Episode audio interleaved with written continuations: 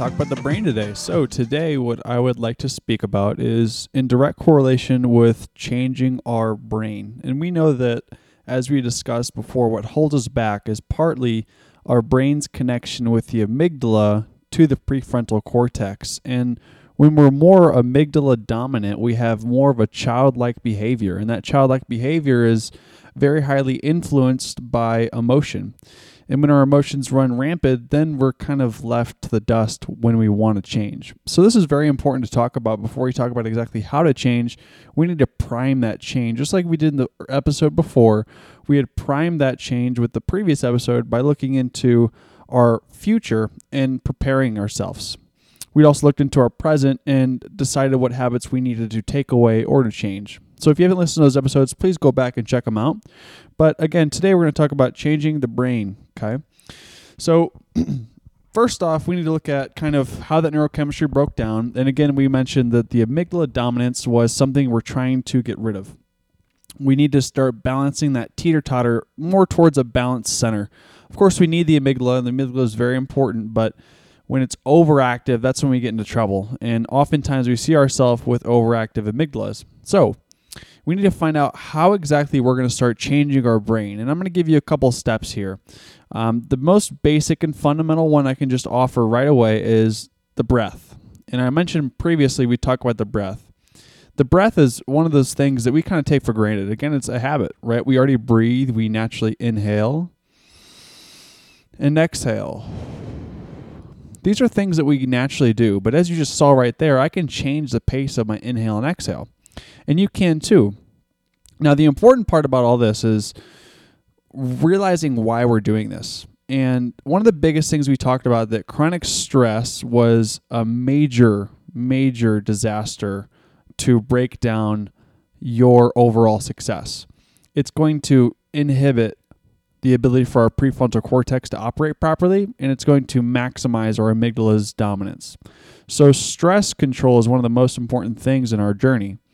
And when we look in the breath, the breath has a very, very interesting way to tap into your body's ability to calm down. Now, most of us know meditation is important and very healthy for us. But if you don't know, meditation is just really focusing on yourself. And how we can do that in real life is just by practicing breathing. I'm going to teach you to breathe properly first. What I want you to imagine is an accordion. That accordion obviously is something you can in, expand and collapse. That accordion model should be implemented to your abdomen. The abdomen should be expanding as you breathe in, and it should be collapsing as you breathe out. This is going to cause intra abdominal pressure that is going to facilitate not only digestion, but your parasympathetic. Because as we know, digestion correlates with the parasympathetic, which is rest and digest. And parasympathetic, if you're not familiar, is basically our ability to calm down and relax. So by stimulating that abdominal cavity, we're actually targeting the vagal nerve. The vagal nerve plays a huge instrumental part in regulating our hormonal system, as well as regulating just our blood pressure and those kind of things we don't really think about. It's our automatic nerve, right? So the breath work I want you to think about as again we displayed in the accordion model, breathing in and breathing out. And you'll notice that my inhale was actually shorter than my exhale. I like to play a game here. And the game I like to play is trying to make that inhale half the exhale. And again, we're not trying to suffocate ourselves, so we're going to take a full inhalation. But most people don't really realize how important that exhalation is. We want to make sure we get the full exhale out, almost like you're doing yoga. If you've ever done yoga, you realize that you're in positions that are pretty tough to handle. But the breath work is what allows you to take yourself from that uncomfort to comfort in that same position. So, by focusing on getting our breath fully exhaled, we collapse that abdominal cavity completely. You should feel a slight core activation from that. That core activation is coming from your transversus abdominis, the very deep internal muscle. But we need to be practicing breathing very frequently. Um, I like to actually think about this as anytime we're stressed, this is a very quick implement you can think of. Just close your eyes, take four big breaths. It should take 30 seconds, and you're going to realize how much better you feel. So, I would actually suggest pausing this episode right here. Pause it, implement this right now, right this second. Pause, come back here in 30 seconds after you've just done the breath work, and let's see how you feel. I'm going to give you a little time to pause. Hopefully you did that because if not, this conversation is going to be funny and kind of weird because we're going straight into the next one. So, again, the breath work, hopefully you did it, and I hope you realize how impactful it is just in a simple 30 seconds of four large breaths, getting full inhales and full exhales through our belly, not our chest. The chest breathing is so erratic these days because people are so stressed. So please try and be patient and breathe through your belly. It's going to take some practice. If you need some practice, there's obviously some ways to do this to help you. One very easy way to train yourself to breathe through your belly is to lay on your stomach and have a pillow underneath of your belly. Allow that pillow to again apply pressure to your abdominal cavity just right around the belly button. That pressure is going to be a feedback system for you to realize where the pressure of your breath is going. And that should be able to kind of teach you from the baseline.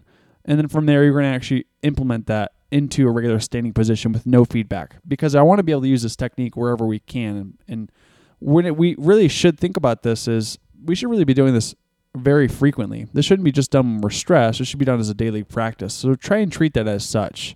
Very easy to get ourselves caught up in, you know, what we're doing and how we're doing, but if we can make this a daily practice, everything else becomes kind of mellow and simple and easy. Next, going right along with that mellow, simple, and easy is walking. And believe it or not, walking is, should be your best friend here. I know we always hear all the time that you know you should get extra steps. You know, track your steps, get as many as you can. Um, you know, you hear things like take the stairs. You know, um, skip the elevator, all this kind of stuff. Park farther away. You hear this stuff a lot. Um, there's a lot of validity and truth to this because just walking alone gives us time to disconnect. Number one, right? We're not being thrown from task to task to task to task. We get a little time to separate ourselves from those tasks, which is, in my opinion, the most important part because we get time to have self reflection. And that self reflection offers us a chance to just kind of review what our decisions are in the next following moments. But also, on top of that, there's less inflammation in your body, there's better blood sugar control, there's higher serotonin levels, which means better memory and mood. And you might even think about this. If you're listening to this podcast right now and you're walking, it's actually a little bit easier to get into the podcast and to remind yourself about what we should do and to take the information and absorb it. Um, activation of our brain activity when we're walking is different than when we're sitting. So, a really good time to have a problem solved is while you're walking. You can easily take that walk, make it slow, and just think about things.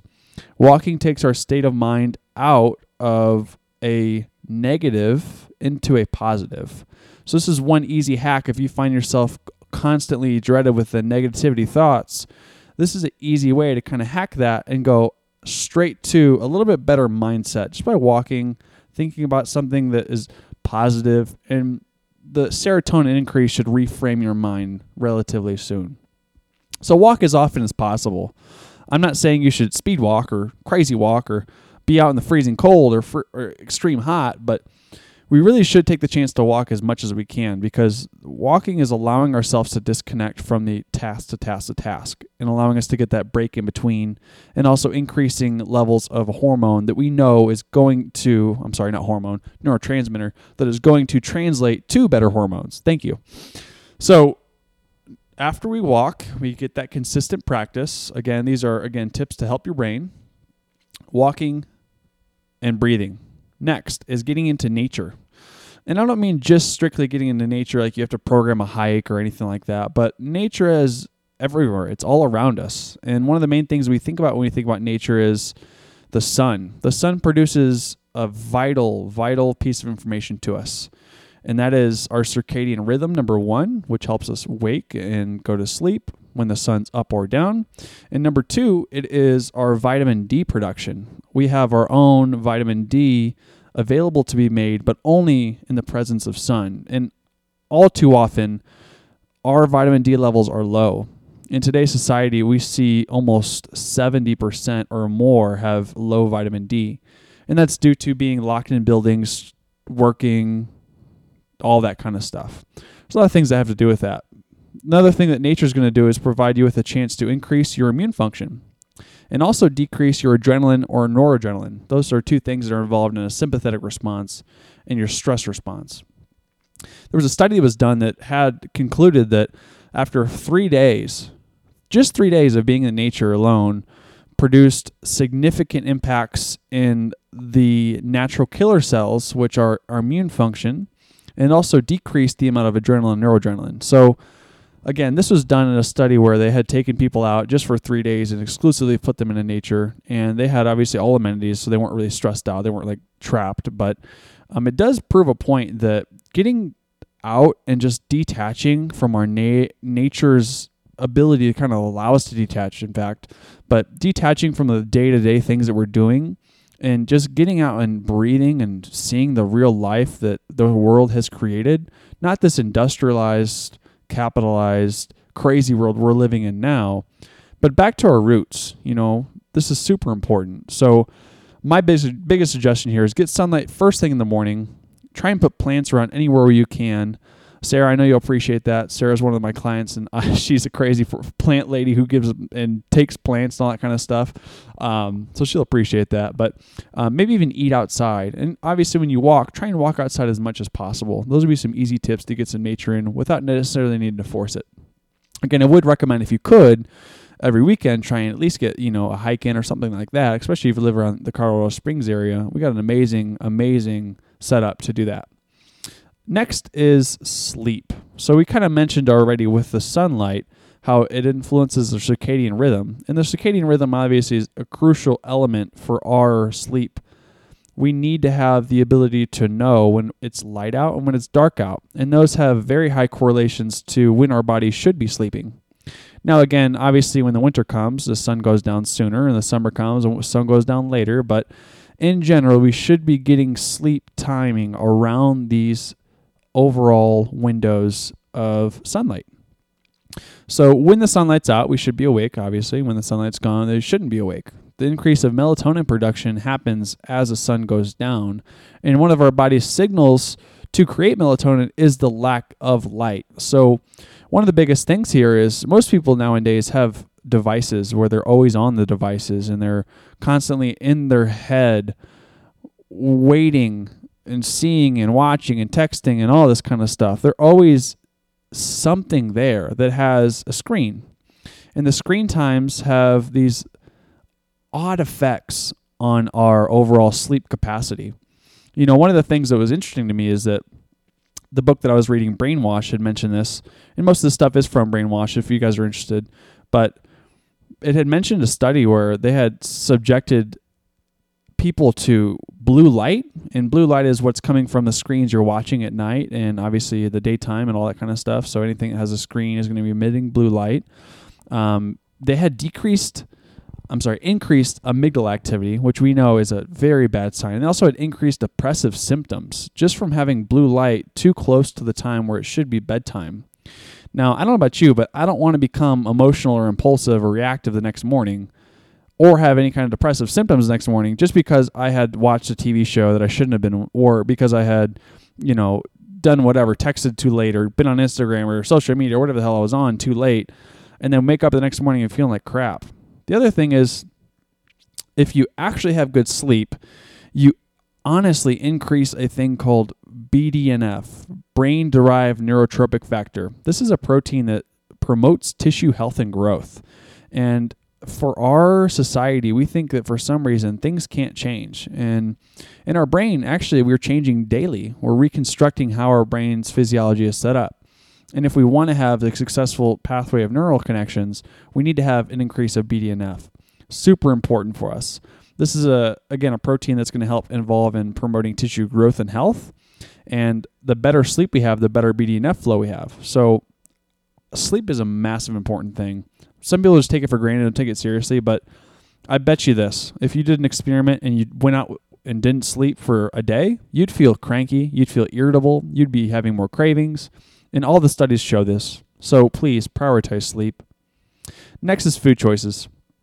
And I want you to refer to my blog here. My blog that I wrote about sprinting before the marathon, it was titled, directly talks about the food choices we have and it, it gives you a little bit short circuit week that you can try out. And what I mentioned in that blog was basically taking a week and just getting rid of the whole entire gamut of processed, canned, bagged foods.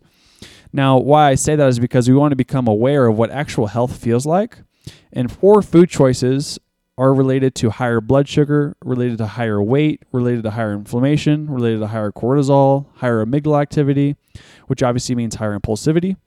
And they were also related to decreased serotonin activity and decreased prefrontal cortex activity. This leads to the catastrophic problems in our brain that don't allow us to enable change. They actually are self defeating. So, our food choices beyond everything are actually the most important. Now, nutrition, we know, obviously, is exactly the key to having fitness. And when we think about this, it's also the key to having mental fitness. So, what I had mentioned in that article was just trying to have for one week, in one week alone, a whole foods diet, having foods that came out of the ground, that have eyes, foods that are meant for our body to be eaten, foods that have been eaten for years. This is a very important thing to do, especially if it's just for a week. We don't want to do this forever. This shouldn't be something you should adhere to only. I should only have whole foods. You don't need to be neurotic about it or crazy about it, but we should experience times where we have the awareness of what those other foods are doing to us. Because nowadays we actually lack the awareness of how the foods interact with our body. We don't know the signs and symptoms that cause and create bigger problems than we actually are realizing. So when we look at our food choices, we have to have better food choices. We have to have something that's rich in antioxidants, minerals, vitamins, macronutrients, all that important stuff. And the other thing about this food choice is we all know we've you know eaten the cake one day and all of a sudden the next day we're like oh I want I want some cake again. You know it's one of those things. Again neurons that fire together wire together. Your body's getting rewarded by it. It wants to come back for more.